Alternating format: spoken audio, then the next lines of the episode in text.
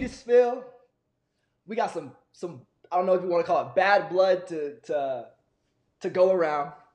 But um in our basketball group chat, there was a, a debate, a heated conversation, Mm. argument even if you will. And it was between you and a good friend of, and the guest that's gonna be on the show today. And I was watching it. I was like, dang, this dude's kind of getting kind of heated. I was like, you know what, man? I wish we had a podcast where we can have a, a forum where these guys can take them those Twitter fingers and uh, have a conversation. So here we are, podcast of brotherly love, and uh, here's our good friend